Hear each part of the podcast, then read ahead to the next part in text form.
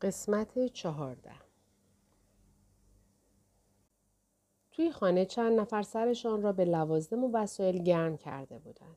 یکی چادر و وسایل کمپینگ را می برد پشت خانه. از توی اتاق نهارخوری دو زن بومی را در آشپزخانه دیدم که داشتن غذاها را بسته بندی می کردند. جنسن در یکی از سندلی های اتاق نشیمن نشست و به ما تعارف کرد که روی دو صندلی دیگر بنشینیم. پرسیدم چرا گفتید از اینکه ما را سالم می‌بینید خوشحالید؟ به طرف من خم شد و با لحنی صمیمی پرسید چند وقت است که در این منطقه اید؟ فقط بعد از ظهر به این طرف. پس نمی توانید درک کنید که اینجا چه اندازه خطرناک است. آدم ها اینجا گم و گور می شوند. از کتاب خطی چیزی شنیده اید؟ از گم شدن کشف و شهود نهم؟ بله یک چیزهایی در واقع حرفم را قطع کرد و گفت پس لازم است بدانید که اوضاع از چه قرار است کار پیگیری کشف و شهود نهم دارد بیریخت می شود آدم های خطرناکی روی این مسئله دست گذاشتند پرسیدم چجور آدم هایی؟ آدم هایی که اصلا به ارزش باستانشناسی این کشف اهمیت نمی دهند. آدم هایی که این کشف و شهود را برای مقاصد خود می خواهند. مرد ریشوی عظیم و جسه و شکم گنده حرف ما را قطع کرد و لیستی را نشان جنسن داد. آن دو به اسپانیایی مختصر گفتگویی کردند. جنسن دوباره به من نگاه کرد و پرسید تو همینجا آمده تا کشف و شهود گم شده را پیدا کنی؟ اصلا فکرش را کردی که وارد چه معرکه ای شده ای؟ دست و پایم را گم کردم و به سختی توانستم حرفم را بزنم. خب من اصولا دلم می‌خواهد که اطلاعات بیشتری درباره تمام کتاب خطی کسب کنم. اما هنوز چندان چیز زیادی از آن ندیدم. در صندلیاش صاف نشست. سپس پرسید متوجه هستی که این کتاب به صورت دست نویس است و نسخه های آن غیر قانونی است جز در مواردی که دولت اجازه داده باشد؟ بله اما دانشمندان با این کار موافق نیستند. احساس می کنند که دولت دارد جلوی فکر نو را می گیرد. فکر نمی کنید که ملت پرو این حق را دارند که بر گنجینه های باستانی خود نظارت داشته باشند؟ آیا دولت می دارد که تو حالا در این کشور هستی؟ نمی‌دانستم چه بگویم. خلجان دلهوره دوباره بر دلم چنگ زد. او لبخند زنان گفت ببین در مورد من اشتباه فکر نکن. من طرف تو هستم. اگر از خارج کشور به نوعی ازت حمایت علمی کردند آن وقت مرا خبر کن. اما احساس می‌کنم که تو فقط این ورها برای خودت میچرخی. گفتم یه همچو چیزی. دیدم که حواس مارجوری از من به جنسن متمرکز شده. پرسید فکر می‌کنی که او چه کار باید بکند؟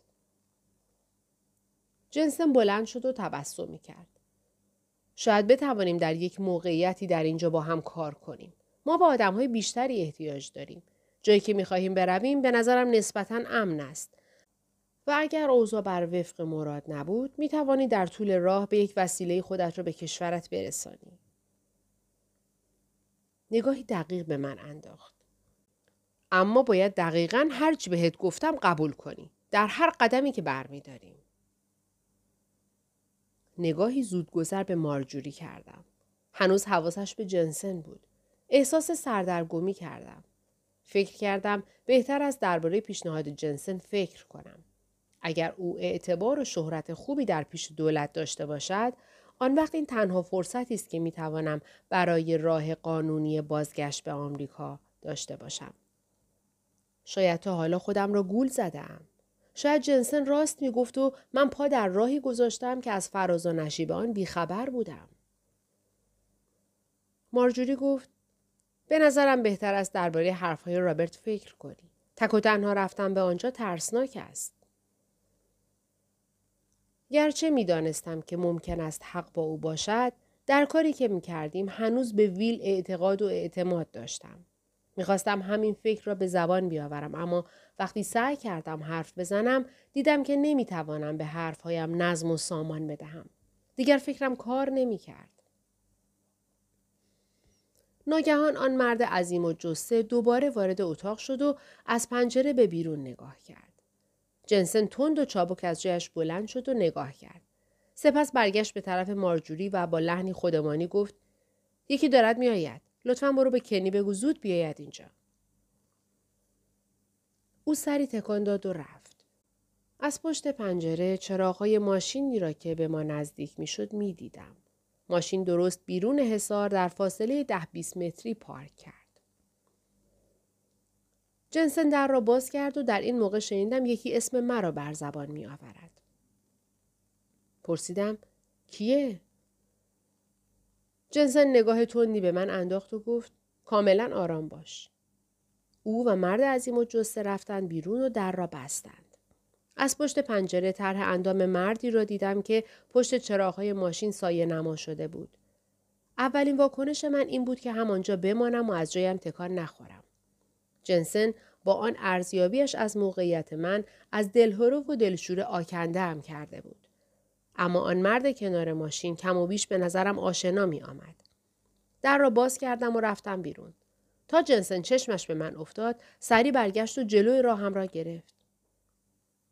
چه کار داری می‌کنی؟ برگرد برو تو. انگار از بالای ژنراتور دوباره اسم مرا صدا کردند. جنسن گفت برگرد برو تو اتاق. حالا ممکن است دامی در کار باشد.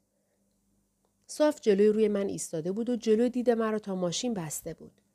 برگرد برو تو. حالا. احساس کردم کاملا آشفته و حراسیدم و نمی‌توانم تصمیم بگیرم. در این حال آن مرد پشت چراغها نزدیکتر آمد و من توانستم او را از پشت هیکل جنسن ببینم. آشکارا این حرفها به گوشم خورد. بیا اینجا باید باهات حرف بزنم. آن وقت وقتی آن مرد نزدیکتر شد فکرم به کار افتاد و متوجه شدم که خود ویل است. از کنار جنسن با عجله به طرفش دویدم. ویل شتاب زده پرسید اتفاق بعدی که برات نیفتاده ها؟ باید هرچه زودتر از اینجا برویم. پرسیدم پس مارجوری چی؟ ویل گفت الان نمی‌توانیم کاری برایش بکنیم. بهتر است از اینجا برویم. تا خواستیم راه بیفتیم جنسن داد زد به صلاحتان است که اینجا بمانید. کاری از پیش نمی‌برید. نظری به پشت سرم انداختم. ویل ایستاد و نگاهم کرد و به من فرصت داد که فکر کنم بمانم یا بروم. گفتم راه بیفت برویم. به طرف ماشینی رفتیم که ویل با آن خود را به اینجا رسانده بود و دیدم که دو نفر دیگر هم در صندلی جلو منتظر نشستند. وقتی به جیپ ویل رسیدیم سویش ها را از من گرفت و ماشین را راه انداخت. ماشینی هم که دوستان ویل تویش نشسته بودند دنبال ما حرکت کرد. ویل برگشت و نگاه هم کرد. جنسه به من گفت که تصمیم گرفته بودی همراه گروه او بمانی. قضیه از چه قرار بود؟ با لکنت گفتم تو اسمش را از کجا میدانی؟ ویل جواب داد خیلی چیزها درباره این آدم شنیدم. او برای دولت پرو کار می کند. او راستی راستی باستان شناس است. اما تعهد کرده که در عوض حق انحصاری مطالعه کتاب خطی همه چیز را پیش خودش محرمانه نگه دارد. فقط مسئله در اینجاست که قرار نبود برود و دنبال کشف و شهود گم شده بگردد. از قرار معلوم تصمیم گرفته که آن تعهد و قول و قرارش را زیر پا بگذارد. اینطور که شایع است می‌خواهد هرچه زودتر آنجا را ترک کند و برود پی کشف و شهود نهم. وقتی فهمیدم او همان فردی است که مارجوری با او همراه شده فکر کردم بهتر است تا دیر نشده خودم را به اینجا برسانم. به چی می‌گفت؟ گفتش که من در خطر هستم و باید به او ملحق بشوم و دیگر اینکه اگر دلم بخواهد می‌تواند کمکم کند که از پرو خارج شوم. ویل سرش را تکان داد. واقعا که تو را گیر انداخته بود. منظورت چیه؟ مگر متوجه میدان انرژیت نشده بودی؟ تقریبا همهش جذب میدان او می‌شد. سر در نمی آورم. راجع به بحث سارا با آن دانشمند در وینسنت فکر کن. اگر شاهد پیروزی یکی از آنها بودی که آن دیگری را متقاعد می کند که او درست می گوید و حق با اوست آن وقت می توانستی به چشم خود ببینی که انرژی بازنده به طرف برنده در جریان است و بازنده احساس خستگی و واماندگی و ضعف و تا حدی سردرگمی و دستپاچگی می کند. همان بلایی که سر دخترک در آن خانواده پرویی آمد. ویل با لبخند افزود همانطور که تو الان به نظر می آیی. پرسیدم تو دیدی که این اتفاق برای من می افتاد؟ جواب داد بله و برای تو جلوگیری از کنترل او بر تو و کنار کشیدن خودت بی اندازه سخت بود. و دقایق این فکر از ذهنم گذشت که نکند تو خودت نمی‌خواهی این کار را بکنی. گفتم یا عیسی مسیح آن مرد حتما باید خود شیطان باشد. او گفت نه کاملا. احتمالا از کاری که می کند فقط تا اندازه آگاه است. فکر می کند حق دارد که اوضاع را زیر نظر و کنترل داشته باشد. و شکی نیست که از مدت پیش فهمیده که می تواند با در پیش گرفتن استراتژی خاصی پیروزمندانه بر اوضاع مسلط باشد. اول وانمود می کند که دوست توست آن وقت در کاری که می کنی عیب و ایرادی پیدا می کند مثلا در مورد تو می‌گوید که در خطر هستی. در واقع او زیرکانه اعتمادت را به راهی که در پیش گرفته ای سست می کند. تا اینکه تو کم کم به او احساس نزدیکی و وابستگی می کنی. به محض اینکه چنین احساسی به تو دست داد او تو را در چنگ خود می گیرد. ویل مستقیم به من نگاه کرد. این فقط یکی از آن ترفندهای فراوانی است که مردم برای خالی کردن و جذب انرژی دیگران استفاده می کنند. بعدها بقیه کلک ها رو یاد می گیری. در کشف و شهود ششم. گوش نمی دادم. حواسم پیش مارجوری بود. دلم نمی‌خواست او را آنجا تنها بگذارم. پرسیدم فکر می‌کنی باید خودمان را به مارجوری برسانیم؟ او گفت حالا نه. فکر نمی کنم هیچ خطری متوجه او باشد. می توانیم فردا سر راهمان به آنجا برویم و سعی کنیم باهاش حرف بزنیم. چند دقیقه ای ساکت شدیم. سپس ویل پرسید فهمیدی چرا گفتم جنسن متوجه کاری که می کند نیست؟ او فرقی با اغلب مردم ندارد. فقط همان کاری را می کند که باعث می شود احساس کند قوی ترین آدم هاست. نه فکر نمی کنم که فهمیده باشم. ویل جدی به نظر می رسید. همه اینها هنوز در مورد اغلب مردم ناآگاهانه است. تنها چیزی که می‌دانیم این است که احساس می کنیم ضعیف هستیم و وقتی بر دیگران تسلط میابیم احساس می کنیم بهتر شده ایم.